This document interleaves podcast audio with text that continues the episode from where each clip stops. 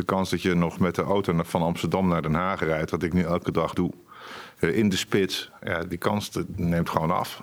En dan zullen we wat anders moeten. En ik denk dat we daar een combinatie gaan vinden van niet reizen en anders reizen.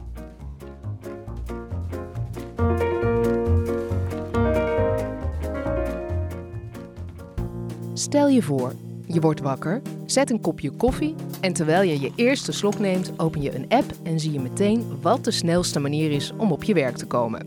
Met één klik reserveer je de deelauto naar het station, je treinticket en een deelscooter in de stad van je werk. Toekomstmuziek? Nou, het is dichterbij dan je denkt. Welkom bij De Nieuwe Mobiele, de podcast van ANWB Zakelijk. Mijn naam is Annette van Soest en in deze podcast hoor je hoe we door data en connectiviteit anders gaan reizen.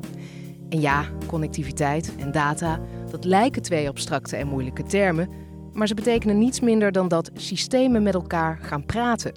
In de mobiliteitssector zou je bijvoorbeeld het OV aan leasemaatschappijen kunnen koppelen en chipmakers aan de ANWB. Dat klinkt allemaal heel ambitieus, maar die ambitie is ook nodig als we tenminste sneller, makkelijker, veiliger en schoner willen reizen. Technologische ontwikkelingen volgen elkaar in een razend tempo op en tegelijkertijd zien we dat de druk op ons mobiliteitsnetwerk ieder jaar toeneemt. Tijd dus voor een gezamenlijke aanpak. In deze podcast hoor je vier hoofdrolspelers: leasemaatschappij ALD Automotive, de gemeente Amsterdam, chipmaker NXP en de ANWB zelf. Als die nou eens de handen ineen zouden slaan. In deze eerste aflevering kijken we naar de toekomst. Stappen we over tien jaar nog net zo vanzelfsprekend in de auto als nu?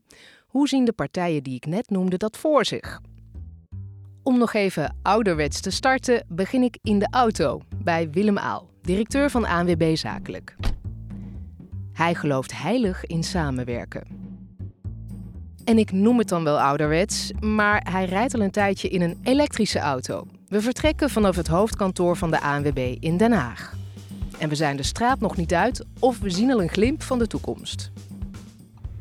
Kijk, daar heb je dus een deelscootertje, zo'n zo Go. En daar staat een Felix. Hè? Grappig hè, dat het al in het straatbeeld alweer te zien is. Willem is een echte autorijder, maar zou best van andere mobiliteitsvormen gebruik willen maken als dat hem heel makkelijk wordt gemaakt?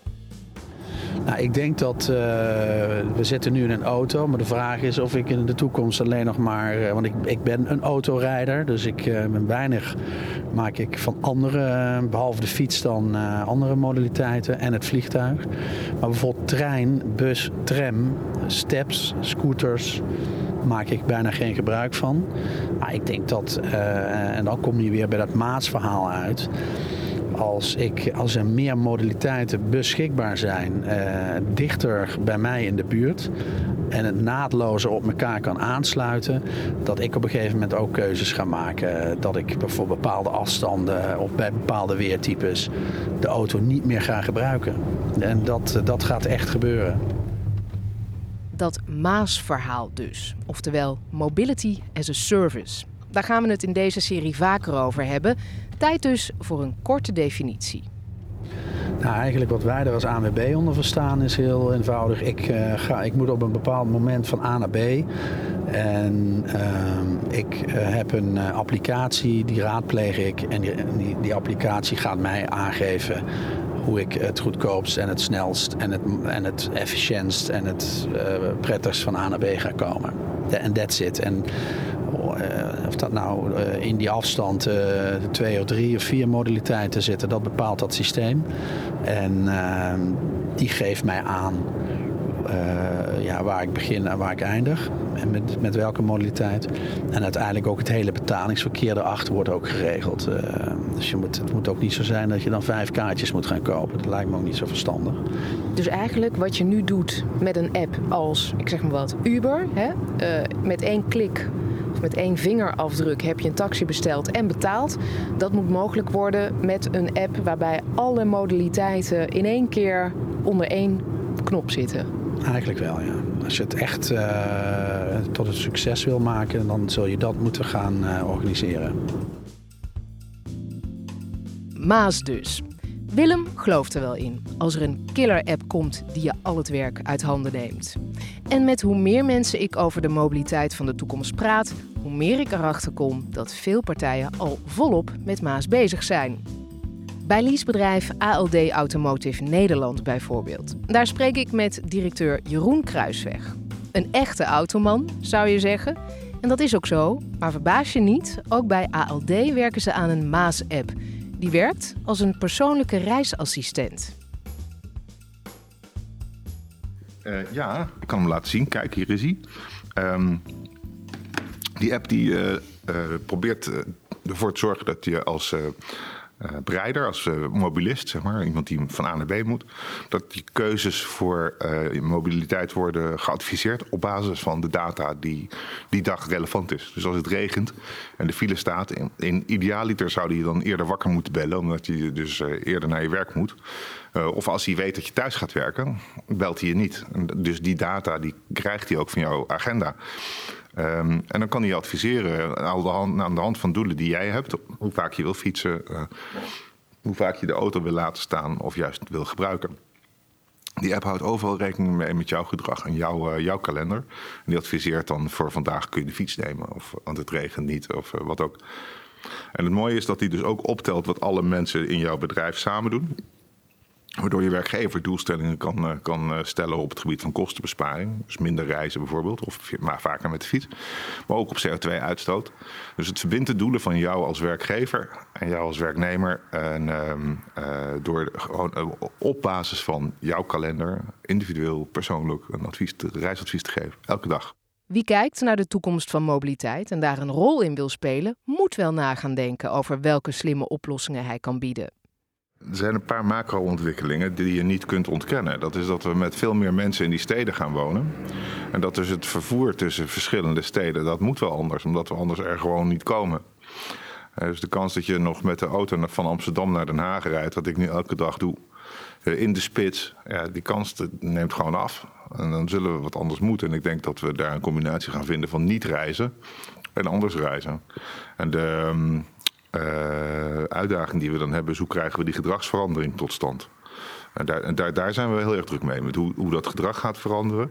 Maar ook hoe we onze zakelijke klanten vooral kunnen helpen om uh, uh, het gedrag bij hun, in hun organisatie, het reisgedrag te veranderen. Want het reisgedrag begint impact te hebben op hoe je je bedrijf aan het runnen bent. Maar ook op hoe je aantrekkelijk je gezien wordt door je medewerkers. Dus ja, daar, daar, moet je wat mee.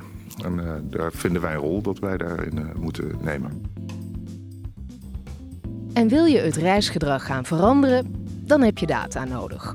Een plek waar ze nu al veel data verzamelen en er ook wat mee doen, is het nieuwe mobiliteitscentrum van Amsterdam op het AMS-instituut, waarbij AMS staat voor Advanced Metropolitan Solutions. Het voormalige marineterrein op Kattenburg is nu omgetoverd tot een plek vol innovatie, waar zelfsturende robotboten je tegemoet varen en knappe koppen bedenken hoe we de stad slimmer inrichten. Op deze plek heb ik afgesproken met Lizen Chon, programmamanager Smart Mobility bij de gemeente. We zitten hier nu in het AMS in het gebouw. Dit is eigenlijk de plek waar het gaat over mobiliteit. En hier richten we ons op uh, de mobiliteitscentrale van de toekomst. Hoe komen we daar nou naartoe? Uh, we weten van hoe de stad nu werkt. En hier kijken we van welke innovaties zijn er, welke testen zijn we om te komen tot de mobiliteitscentrale van de toekomst. Waarin we verschillende data gaan verzamelen, analyseren en ook beter kunnen voorspellen. En met die data is een hoop mogelijk. Zo kan de gemeente Amsterdam je nu al precies vertellen hoe druk het op een bepaald moment van de dag op de wallen gaat worden. En over tien jaar zijn ze nog een stuk verder. Ik hoop, of wij werken er naartoe, daarom zitten ze ook hier, dat we dan een mobiliteitsplatform hebben waarin we data kunnen verzamelen van voetgangers, uh, fietsers, auto's, taxis, OV, touringcars, al die data kunnen verzamelen, kunnen analyseren, maar vervolgens ook kunnen voorspellen en de stad daarmee beter kunnen inrichten. Als we het dan hebben over 2030, dus over 10 jaar, weten we ook dat we een aantal nieuwe gebieden in Amsterdam ontwikkeld hebben. Nou, hoe mooi is het dan om in die gebieden dat er dan nog minder autobezit is. Daar streven we nu al naar en dat gaat steeds beter. Maar ook in die nieuwe gebieden dat daar mensen eigenlijk geen privéauto meer hebben. En dat er gewoon voldoende auto's zijn, of deelauto's zijn, deelfietsen, deelscooters zijn. En dat dat allemaal goed georganiseerd kan worden op basis dus van data, de connectiviteit, dat dat allemaal met elkaar kan samenwerken. Die toekomstvisie delen ze ook bij NXP, waar ze slimme chips maken voor zo ongeveer elk apparaat, waaronder natuurlijk auto's. Van Duitsland tot Japan en van Zuid-Korea tot de Verenigde Staten, alle autofabrikanten in de wereld gebruiken hun chips. Maries Geraerts is directeur bij NXP Nederland en je zou dus met gemak kunnen zeggen dat data en connectiviteit in zijn DNA zit. Hij ziet dat zonder slimme oplossingen steden als Amsterdam tegen hun grenzen aan gaan lopen. Nou, ik denk dat, dat om het reizen makkelijker en sneller te maken, ga je uiteindelijk ook, als je dat combineert met de leefbaarheid van de steden, wil je niet dat iedereen met zijn auto naar de Dam in Amsterdam rijdt en daar heel duur wil gaan parkeren. Je wil uiteindelijk dat je toch een reis meer met meerdere modaliteiten doet. Met de fiets, met de trein, met de bus, met, met, ook met de auto, met een deelauto. Zodat je uiteindelijk het vervoermiddel kiest wat past bij, bij de plek waar je bent. En uh, vanuit Maastricht naar Groningen is dat de trein of de auto. Maar de stad in is dat waarschijnlijk uh, de fiets, te voet, uh, stepjes, nieuwe micromodaliteit vormen uh, of het openbaar vervoer. Heb je het met shared mobility ook over um, mobility as a service? Ja, want als jij mobiliteit deelt, als jij je auto deelt met anderen, dan zul je daar afspraken voor moeten maken. Dan zul je eigenlijk toch moeten zeggen: oké, wie betaalt voor wat? Uh, als je alleen maar één auto met je buurman deelt, dan is het heel simpel. Maar als je een auto met acht mensen deelt die je niet eens kent, of met honderden mensen die je niet kent, dan zal er een dienstverlener moeten zijn die jou die dienst aanbiedt. Dus je krijgt dan shared mobility in combinatie met mobility as a service, een dienstverlener die jou aanbiedt uh, jouw vervoer te regelen en jou daarin te ontzorgen. En het ook zodanig makkelijk te maken voor jou. Dat, het, dat je er niet over hoeft na te denken. Want dat is natuurlijk ook het punt. Als jij uh, heel makkelijk je auto neemt om van Eindhoven naar Amsterdam te rijden. En je moet de dag daarna weer naar Amsterdam, dan pak je die auto weer, want dat ben je gewend. Maar op het moment dat heel makkelijk het aanbod bij jou komt van oké, het zou heel anders kunnen en je raakt eraan gewend, dan is het, dan is het ontzorgd en dan zal het veel meer gebruikt worden, de diensten. Om mobility as a service echt van de grond te krijgen, is er dus data nodig. Heel veel data. Ja, het, het, het, uiteindelijk komt het er heel sterk op neer om vraag en aanbod op het juiste moment bij elkaar te brengen. En dat, dat, is, dat gaat om data. Dat gaat om weten wanneer jij een reis wil maken en welk vervoermiddel jij daarvoor wil kiezen. En dat heeft ook te maken met het feit dat je ervoor moet zorgen dat dat beschikbaar is en op elkaar afgestemd wordt. Het heeft ook te maken met, met concrete data. Jij hebt een deelauto, je, je komt bij die auto. Je gaat natuurlijk niet elke keer de sleutel aan een andere persoon geven. Dus je wil die auto openen, feitelijk met je telefoon als je bij die auto aankomt met je ANWB-pasje. Je komt er aan, het pasje bij de auto, vervolgens gaat die auto open. Dat is, dat is ook data-uitwisseling om op die manier te zorgen dat je daadwerkelijk van het vervoermiddel gebruik kan maken. Er moet dus heel veel data worden gedeeld tussen verschillende partijen. Ja, want uiteindelijk gaat het om vraag en aanbod bij elkaar brengen. Het gaat dus om data delen. En het gaat er uiteindelijk om dat een dienstverlener een mobility as a service concept aanbiedt aan heel veel mensen. Want als een paar mensen het doen, dan werkt het niet. Het moeten veel mensen zijn. Die vervolgens op het juiste moment dat vervoermiddel gebruik kunnen maken. En die dienstverlener die koppelt al die data van wat zijn jouw wensen. Heb je vandaag een boodschappenautootje nodig of heb je een hele grote bus nodig? Um, wat, wat, wat zijn je behoeftes en wat hebben anderen nodig op hetzelfde moment? En hoe kun je ook de juiste vervoer op de juiste moment op de juiste plaats hebben? Dus er heel veel data komt bij elkaar bij die dienstverlener, die service provider. En die zorgt uiteindelijk dat uh, al hun abonnees gebruik kunnen maken van die dienst op basis van die data die gedeeld wordt. Wil je dus een maasoplossing kunnen bieden die echt werkt, dan moet de mobiliteitsindustrie data gaan delen. En dat leidt tot een logische en terechte vraag. Hoe zit het dan met de privacy? Van wie zijn al die datagegevens nu en in de toekomst? We zijn terug in de auto bij Willem Aal van ANWB Zakelijk. Ja, in principe is die data van uh, ieder individu. Hè. Ik bedoel, maar goed, je moet even wel twee dingen uit elkaar trekken. Je hebt persoonlijke data en je hebt voertuigdata. Hè. Dus kijk, die voertuigdata, wat er hier in die auto gebeurt en met die elektromotor en met het, het laadproces. Het maakt mij niet uit uh, dat de fabriek uh, daar inzage in heeft. Dat moeten ze ook wel, want zij moeten ook developen. Hè. Dus dat, dat, is, dat is van belang. Persoonsdata, ja, vind ik gewoon dat ik moet kunnen bepalen eh, wat ik afgeef en wat niet. En als ik uh, van koffie hou, en ik stel voor om even koffie te halen, maar, uh, want ik moet laden. Uh, dat ik bepaal welke data ik wil afgeven ten aanzien van mijn eigen servicevraag en van mijn eigen behoeftes langs de weg. En dat, dat vind ik wel, echt wel van belang. Dat is ook Jeroen Kruisweg met hem eens. De data is van de gebruiker. Wil hij de data uit zijn app delen met anderen? Aller, allereerst is dit data voor mij uh, niet van ons, en, zelfs niet van de zakelijke klant, maar van degene die die data creëert, van de bereider. Of de mobilist, ik weet niet hoe we hem moeten noemen. Dus als die mobilist dat een goed idee vindt, dan kan ik me best voorstellen dat we die data delen. Maar uh, ja, daar ben ik wel wat terughoudend in. Daar zit ik niet direct op te wachten. We gaan, sowieso, we gaan het sowieso niet verkopen. Dus dat, dat lijkt me geen. past niet bij onze filosofie van juist waarde creëren. Dat zou ik een beetje gek vinden. Nee, maar uh, door die data uh, te delen met andere partijen die ook in de sector actief zijn, hè, in die mobiliteitssector, kan je een nog betere ervaring creëren voor, voor je klant. Daar heb je volkomen gelijk in. Ik heb het vandaag geleerd. Uh, ik heb het woord deep linken geleerd. Dat vond ik ingewikkeld woord. Maar dat betekent dus dat we bijvoorbeeld aan de leverancier van de OV-fiets vertellen dat jij eraan komt. En hoe laat ongeveer rekening houdend met het feit dat je uh, uh, op een vertraagde trein zit. En dus die data die zullen we voor jou uh, door willen geven aan die OV-fiets, mevrouw of meneer. Die, ja, zodat je dus lekker door kan fietsen meteen. Ja, zeker.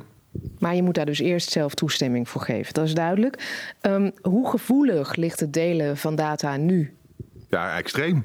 Je hoort mijn eerste reactie. Dus dat klopt. Die is, uh, ik vind het ook belangrijk dat we ons steeds bewuster worden van het feit dat uh, we echt God en iedereen uh, data geven die we helemaal niet zouden moeten willen delen. Ehm, ik wil de app niet noemen, maar er is een hele populaire reisapp die de data ook van je vrienden en je contacten uit je telefoon gewoon deelt. En ik vind dat niet kunnen. Ik vind dat dat veel te ver gaat. En dus ik ben met ALD zijn we daar juist heel terughoudend in. Terughoudend dus. En dat is begrijpelijk. Als bedrijf is je eigen reputatie heilig. Het delen van data ligt dus behoorlijk gevoelig. Dat vraagt om een oplossing. Maurice Geraerts van NXP denkt dat het allemaal begint met vertrouwen. Zorg ervoor dat je klanten zich geen zorgen hoeven maken. Hij maakt erin een vergelijking met telecomproviders. Nou, ik bedoel daarmee dat heel veel mensen nu discussies voeren onderling over privacy en welke data is nou eigenlijk bekend. Uh, terwijl als je realiseert dat jij en ik waarschijnlijk al 15 tot 20 jaar met een mobiele telefoon rondlopen, nog niet allemaal een smartphone, maar met een mobiele telefoon, uh, die telecomproviders, uh, vroeger was het al in KPN, inmiddels zijn het er veel meer, die weten continu waar die telefoon is als die aanstaat. Nou, toch is het zo dat er geen gebruik, misbruik van gemaakt wordt. Dat komt met name ook door de telecomwet, die voorschrijft dat die telecomdienstverleners daar geen misbruik van mogen maken. Maar praktisch gezien loopt dat eigenlijk gewoon goed. Dus je zult moeten leren dat je, als je een dienstverlener hebt die je vertrouwt, dat die dienstverlener die zal credits moeten opbouwen bij jou, het vertrouwen moeten opbouwen dat hij die data niet misbruikt. En daarom is het ook belangrijk dat jij een dienstverlener kiest die je vertrouwt en waarvan je zegt van oké, uh, als ik mijn data in een autodeelconcept van de ANWB onderbreng, vertrouw ik de ANWB dan wel toe dat ze die data niet verkopen aan een of ander reclamebedrijf die mij wil benaderen om iets, een product aan mij te sluiten.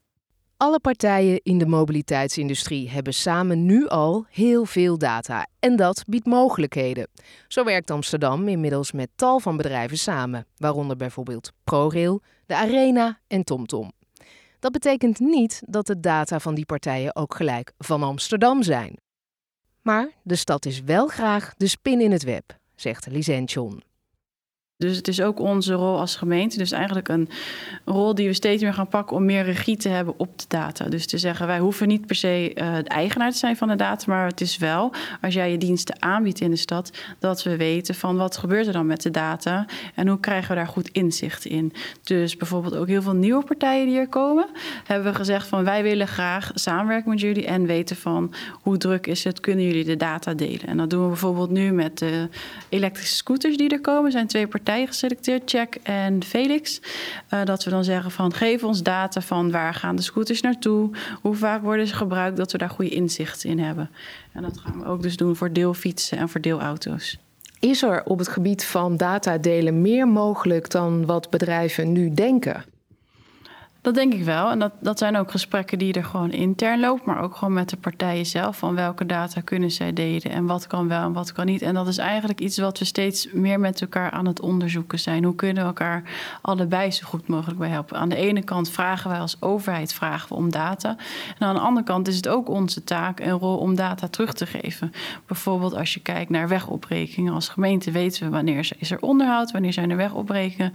Die data kunnen wij dan weer teruggeven aan bijvoorbeeld bijvoorbeeld de planners van het verkeer, dat zij dat kunnen verwerken en dat ook goed weer kunnen vertalen naar de gebruiker. Kijk dus met welke partijen je kunt samenwerken en welke data je kunt delen, want er is meer mogelijk dan je denkt. En dat we anders gaan reizen in de toekomst, dat is wel duidelijk. Over die samenwerkingen gaan we het in de volgende aflevering hebben. Wat gebeurt er nu al en welke mogelijkheden liggen er nog? Je gaat ook horen welke rol de coronacrisis volgens onze hoofdrolspelers gaat spelen in de manier waarop we gaan reizen en hoe de mobiliteitssector hierop kan inspelen. Dit was de eerste aflevering in deze driedelige serie van De Nieuwe Mobiele, de podcast van ANWB Zakelijk. Mijn naam is Annette van Soest. Tot de volgende.